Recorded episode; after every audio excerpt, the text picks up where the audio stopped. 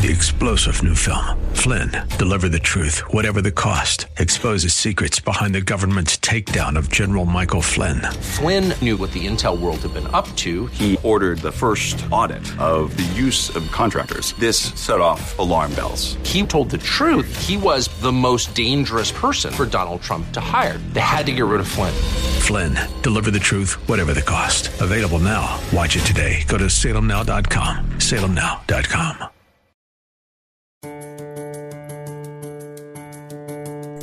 Well, hello, everyone, and welcome to Life Inspired. I'm Crystal Thornton of 104.1 The Fish, and today's special guests are joining me from Central Catholic High School. Central Catholic High School is a highly respected private Catholic school located in Portland, Oregon. And after graduation, 92% of students from this school go on to attend a four year college. That's pretty cool. First, let me introduce Miss Danielle Ramsey. She is originally from Baker City, Oregon, where she grew up in the mountains surrounding the valley. She learned to, the value being a part of a strong community from her small town upbringing. She completed her undergraduate work at the University of Portland with a degree in early childhood elementary education and has since completed a postmaster's degree in administration. Danielle Ramsey is currently the principal at Central Catholic High School. Welcome. Good morning. It's so good to be with you, Crystal. Thank you so much. And also joining me is Mr. David Shepard. He is a native of Portland, Oregon. David has also lived in California, Virginia, and Washington.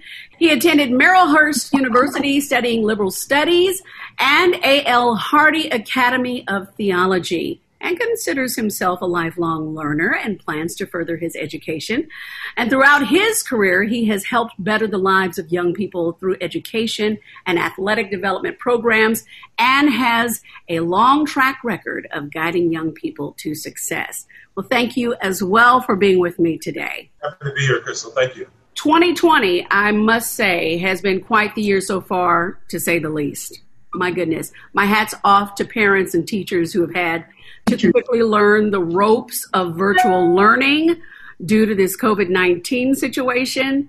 And I must say, you all have worked in overdrive over the summer months for sure, because so far, so good as we are beginning the new school year from home. I guess I should tell everybody that my son attends Central Catholic High School. Thank you, Crystal. It's been one of the most interesting summers I've ever experienced in my what is it 23 years in education i've never um, you know it's kind of downtime for teachers downtime for administration time to plan and this has just been unprecedented in terms of what we've had to do to try to make sure that we're able to meet the needs of all of our students in this environment Oh, and it has been pretty tough. David, you have just joined the team, and what a significant role you play. You are the Dean of Students at Central Catholic High School. And uh, so far, so good? So far, so good. Busy as always. I mean, virtual um, distance learning is an adjustment. Um, however, we're still working like we have a uh, school full of 830 students. So that hasn't changed. No, no. Is this year significantly different? I, obviously, it is because this is the first time I think in history that we have been learning from home. But on top of the pandemic, all of the social issues that have been hindering our nation and locally, oh my goodness, uh, Portland, it just seems like all eyes are on our city right now. How have you all dealt with that with the students in trying to, to pick, I guess, focus on the positives that are still a part of our city? I think from my perspective, the most important thing for us has been to remind our students that we are a student a school that's rooted in character and virtue. And so we've really been focusing on our virtues for the year, which are resilience, kindness, integrity, and conscientiousness, which are such important things that our students are experiencing right now um, having to really think about who they are as people when no one's watching, when you're le- learning in this digital environment. Um, thinking about how they're going to be upstanders to their peers in these moments of racial tension that are happening in our community and in our nation. And then how do we make sure that we as a school are really building relationship and community that allows our students to feel like um, they have the supports that they need, the tools they need, and everyone has equal access and equal opportunity to be the best version of themselves. And that's really what we're looking for here at Central, which means that we're intentional we're intentional about what we do and how we do it. Um, we're maximizing every connection point that we can have, every message or an opportunity to message to our students just maximizing every moment to make sure they know that they're loved, that they matter, that their gifts are important. Because really, what we know about our high school students is while they're really ingrained in so much right now, right now is the time for them to really build those educational skills so they can go make the world a better place as they move forward. Absolutely. David, would you like to add to that? Yeah, I would just say that, you know, um, uh, I'd, I'd like to commend Ms. Ramsey and her staff.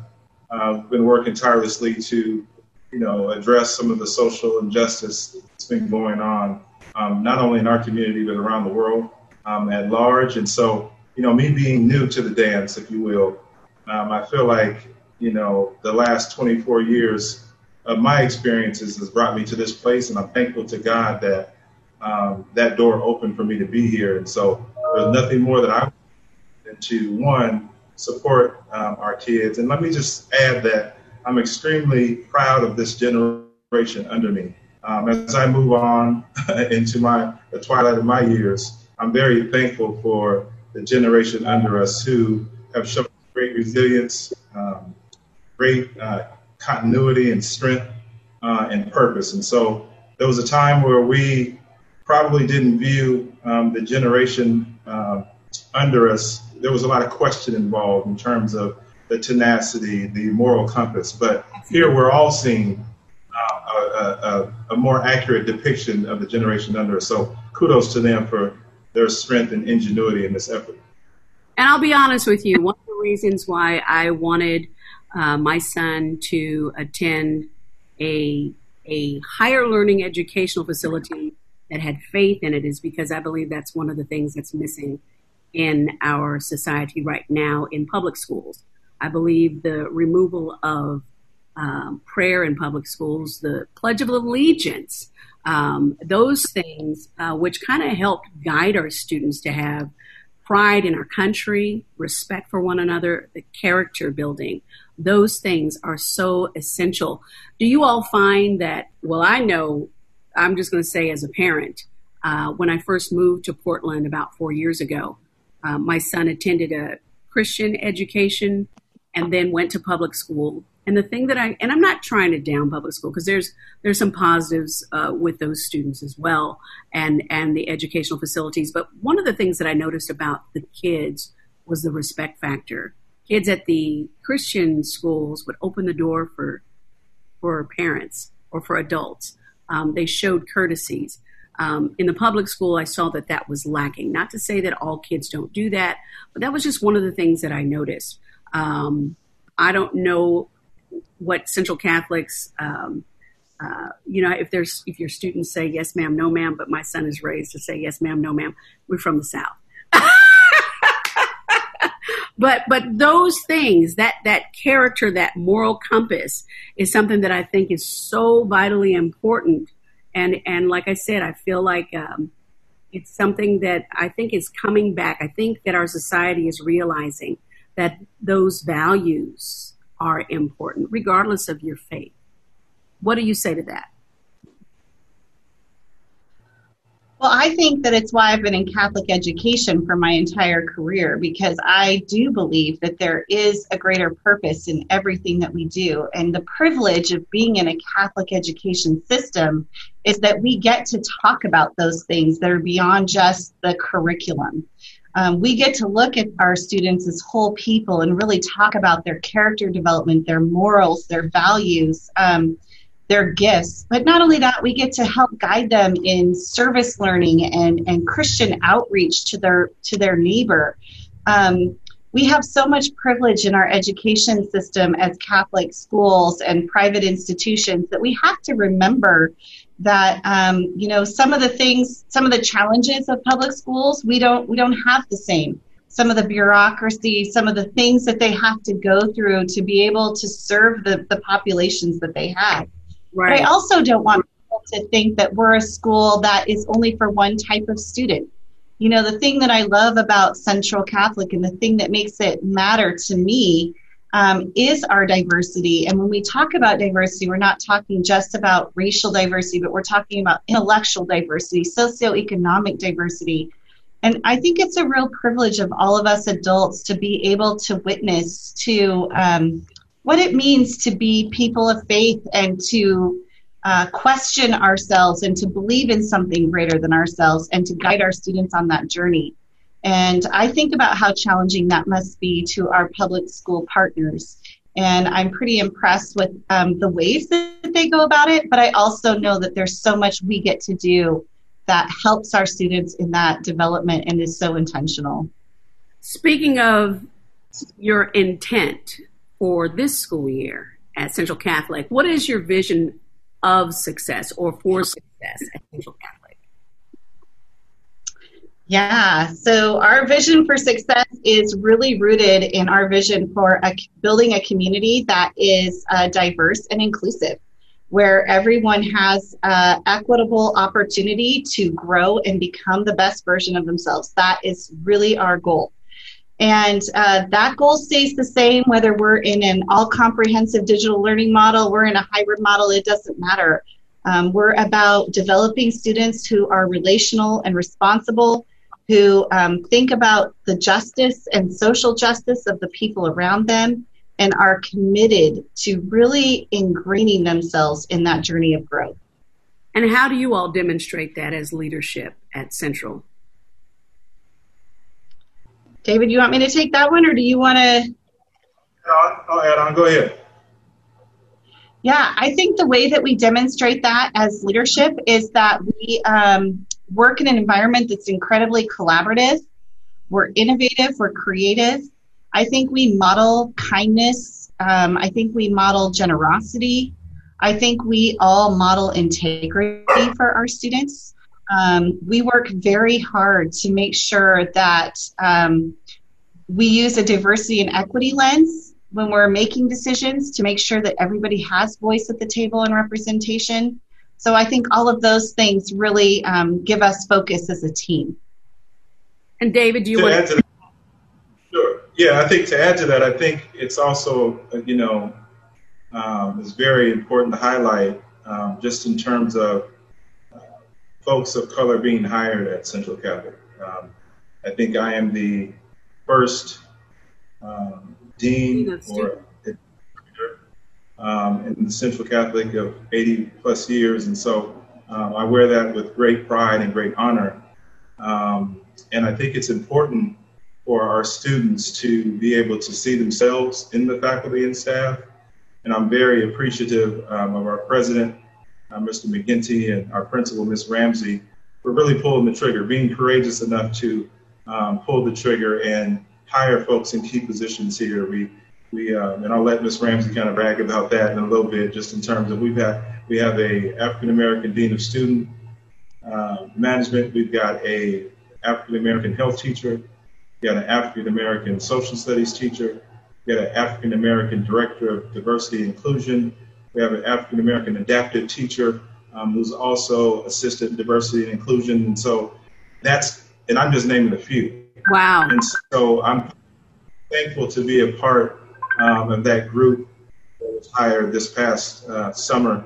And I think more importantly, um, I think Central um, at this time, which I'm so pleased uh, with our leadership, is really walking the walk and talking the talk in terms of um, you know, what social justice looks like, um, getting behind and uh, facing uh, some concerns about diversity. And so I'm just appreciative of her vision. It's really easy for me to get behind that effort. Um, I tell you, you know, during the interview process, um, I was interviewing them just as much as they were interviewing me. And at the end of the day, I was really impressed with the vision um, of our uh, principal, uh, Miss Ramsey. I think it's phenomenal. And I think, like I mentioned before, I think it's a divine purpose uh, that I'm here and divine timing that I'm here. And I'm really thankful uh, for that.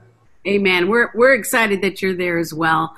And and I must say kudos and hats off to you, Miss Ramsey, as well. I don't know what to call you, Danielle, Miss Ramsey, you know, my high school principal is coming back on. I'm like going, okay, what do I how do I address her? It's too late now. how do you like to be addressed? How do you like your students to address you? Well, my students call me Mrs. Ramsey, but anyone else can call me Danielle. Okay, cool. I just wanted to clarify that. You heard that rock. Rock's in the background. And by the way, I know y'all have heard my dog in the background. You probably heard my phone in the background. That's what happens when you record from home during this COVID 19. But thank God we have some professionals with us today. oh my goodness. Okay, so how is Central Catholic handling the current state of the city of Portland's reputation? With your students while the world is watching and focusing on the social issues facing our community and the nation. I mean, we live right downtown Portland, and I try to let people know, you know, the whole city is not burning down. Um, matter of fact, I live three blocks from where the epicenter of everything is happening. And no, it's not where I want to be or have my son or my family for that matter on a, on a regular basis, but um, it is important that uh, people have the, the freedom of speech, but but you know how do you how do you combat that negative uh, perception, um, and especially with the students because you know I think it's important for them as they're learning to be proud of where they live, to be proud of their community. I think um, I would want to start with a statement that our work started 2,000 years ago with the person of Jesus Christ doing this work when he was walking this earth, right? And um, and so it's our call as a church to be um, doing this work of social justice. So what what we're doing um, follows the footsteps from generations and generations past um, and it's not a new story in a lot of ways. But I do think that it is a new story in the way that it's showing itself in our city, in that for some reason, Holy Spirit inspired or whatnot, the band aid has been ripped off, and we are seeing um, new ways that we're being challenged to talk about and to encourage change. And I think that has really challenged us as educators to think differently about our students and knowing that they may not just quietly sit and not talk about the things that they're seeing or that they know. And so we have to be ready to engage with them and to support them and to hear them and to even be willing to look at the ways that maybe systemically, even as an institution, we have not been um, as equitable or as fair as we can be in the way that we've responded to um, to people of color. And so I think really what has been important to me is as the leader of the school to have both of my feet firmly planted in anti racist work. And then to use that as the lens that we use as we move through conversations, dialogue, policies, um, anything that we do that is that work to make sure that we are representing the marginalized, um, that are marginalized because of our systems. And so, um, and this is a new work for us. You know, we've been, uh, we've had a diversity and equity um, director for the last six years, David Blue. He's done incredible work um, with our faculty and staff in terms of training and reading and talking and discussing that has really brought us to a place where I feel like we're kind of ready for this moment. Um, we have been doing a lot of work in how to um, have conversations about race and equity in the classroom. We've been building those skills. We've been working on uh, Zaretta Hammond's work on cultural diverse. Um, oh my gosh, I just lost my words. Um, cultural responsive teaching in the brain. So how the brain works in terms of our racial backgrounds and how we can incorporate that more into the classroom. And so this is us just getting started. Even though we've been doing the work for a while, we still have a long ways to go. Um, but we are willing to engage. And I think that is what matters to our students, that they feel like it's a place where we're willing to take those risks and to have the conversations with them. David, you were raised in Portland, Oregon, and you are African American. People can't see us, but they can definitely hear us. and so, how does this make you feel being a part of this generation and the change that is happening slowly but surely in our community? I think it's great. You know, like I, as you mentioned earlier in the in the podcast, I lived in Virginia, the Commonwealth of Virginia, um, California, and um, Seattle, Washington as well. So being from Portland, I think you you take your experiences from Portland and you take those experiences from other places and you bring it back to your hometown to make your hometown a better place, right? And so um, one of the things that I'm really, really excited about, and Danielle touched on it a little bit, in terms of being able to make some systematic change, right? Yes. Uh, we've heard a lot about systematic um, oppression and systematic racism and things of that sort. And so, what we've done, which I'm very proud of, in terms of um, looking at our policies and seeing how they fit in that diversity and equity lens. And so, um, this year, and I'm sure Ms. Ramsey will uh, speak a little bit more to this, is that um, we have made some changes in our uh, student handbook, right? And these are